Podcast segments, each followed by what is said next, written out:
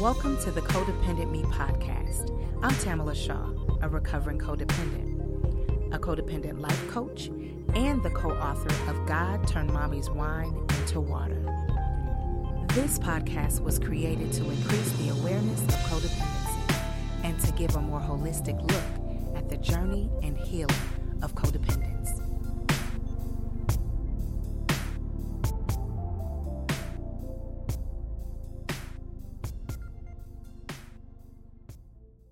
Welcome to the sixth episode of Codependent Me podcast.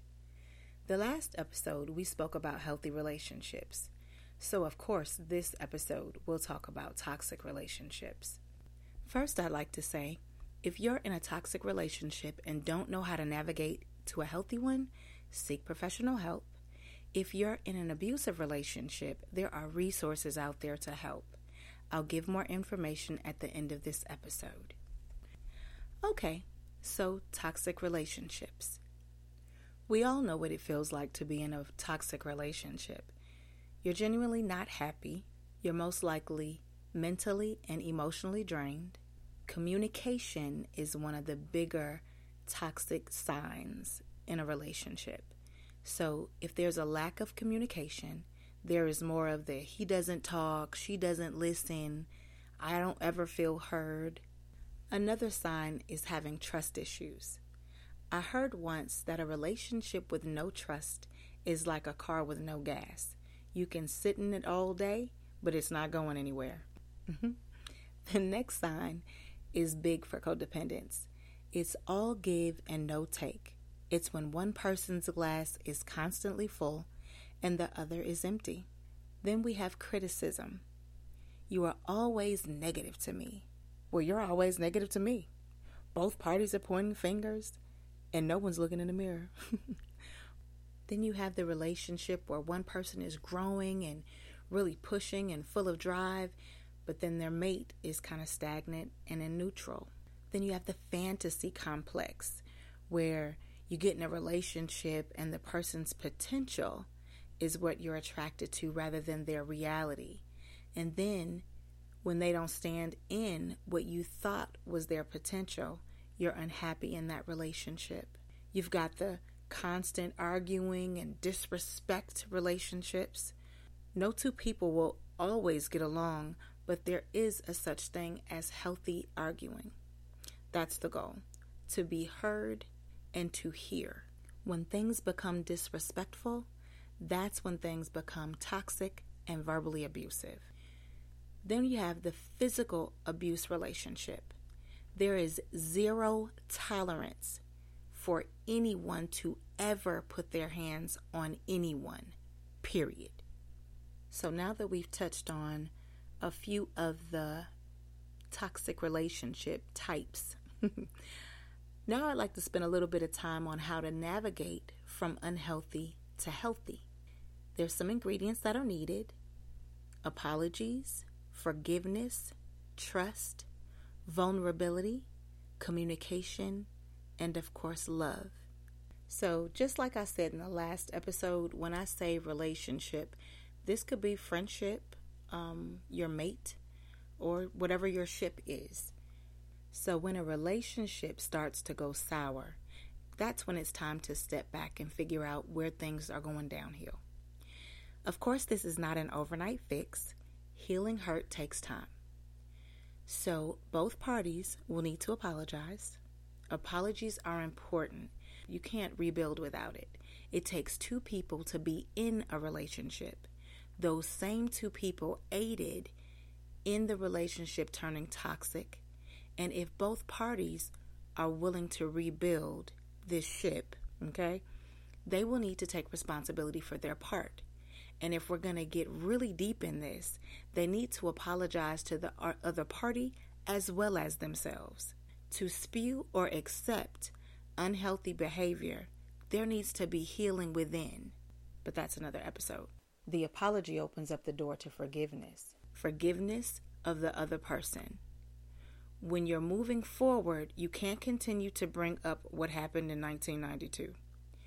If they're trying to be better, forgive them and leave the past in the past. Then we're going to move on to trust. Dealing with a lack of trust is hard because that's cracked foundation.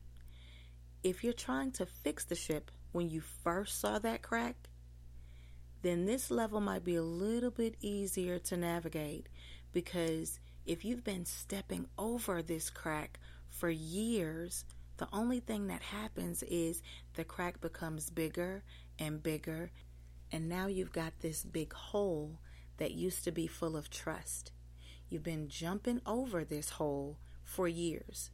So now that you've decided to fill this hole with this new trust, anytime you walk around that space, you get triggers from your memory of what was. So it's going to take a little bit of time to work your way to a healthy relationship where you can walk past that area and have the confidence that you're not going to fall or be failed. The next area is communication and vulnerability.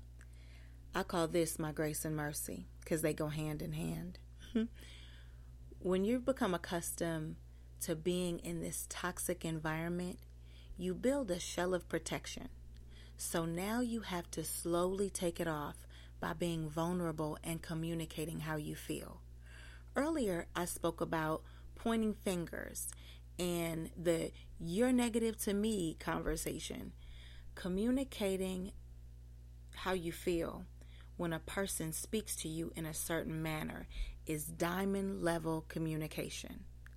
Top level, a girl's best friend. When a person says, I don't like it when you talk to me that way, the other party needs specifics. An example, they should say, When you tell me blah, blah, blah, I feel rejected, or when I text you and you don't text me back for hours, I feel ignored. You have to allow yourself to be vulnerable enough to say, It doesn't make me feel good when you do that. Again, now, we all have a little bit of ish from our past, whether it be abandonment issues, rejection, verbal abuse, or just bad behavior that we saw and we thought it was okay. So you have to be vulnerable now to say how things make you feel. But then you also need to check in with yourself to see why you feel that way and heal it. I personally wouldn't hurt anyone's feelings on purpose family, friends, coworkers, etc. So I always state a claim that if I said anything that hurts your feelings, let's discuss it so I can tell you what I meant. Or as I tell my kids, I want to make sure that you hear my heart and not what's in your head. uh, lastly, on the list is love.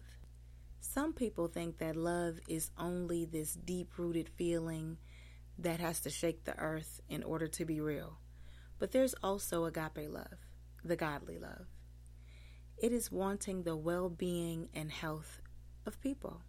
It is what babies give and they have the ability to do with no problem. Loving someone is the easiest thing in the world to do. So I ask everyone that hears my voice to love someone on purpose today. That's just saying a simple good morning. Thank you. You look really nice today.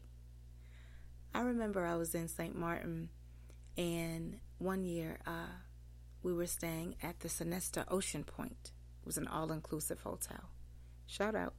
Um, we were having breakfast, and the waiter came to our table, gave us our food, and he said, Enjoy your moments. Wow, that was love. Like I felt that on the inside. Enjoy your moments was fantastic. Anyway, so today, if you're working on a relationship, spread a little extra love on top. And remember, if you're dealing with domestic violence, please call the hotline at 800 799 SAFE. 800 799 7233 or visit www.thehotline.org. Well, that's all I got, friends. This is the end of episode six, and I thank you for your time. I want you to know that you matter and your story matters, And if you have any questions, you can contact me at codependentme at outlook.com. Also, check us out on Clubhouse. We have a club name, Codependent Me. We're also on YouTube, and we're still growing on Facebook. I'm so very grateful that you took the time to listen, and you have a fantastic day. Take care. Bye.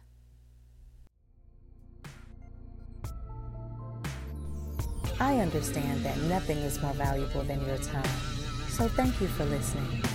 Be sure to join our Facebook group, Codependent Me, and check out my website at codependentme.org. Thanks so much. Have a great day.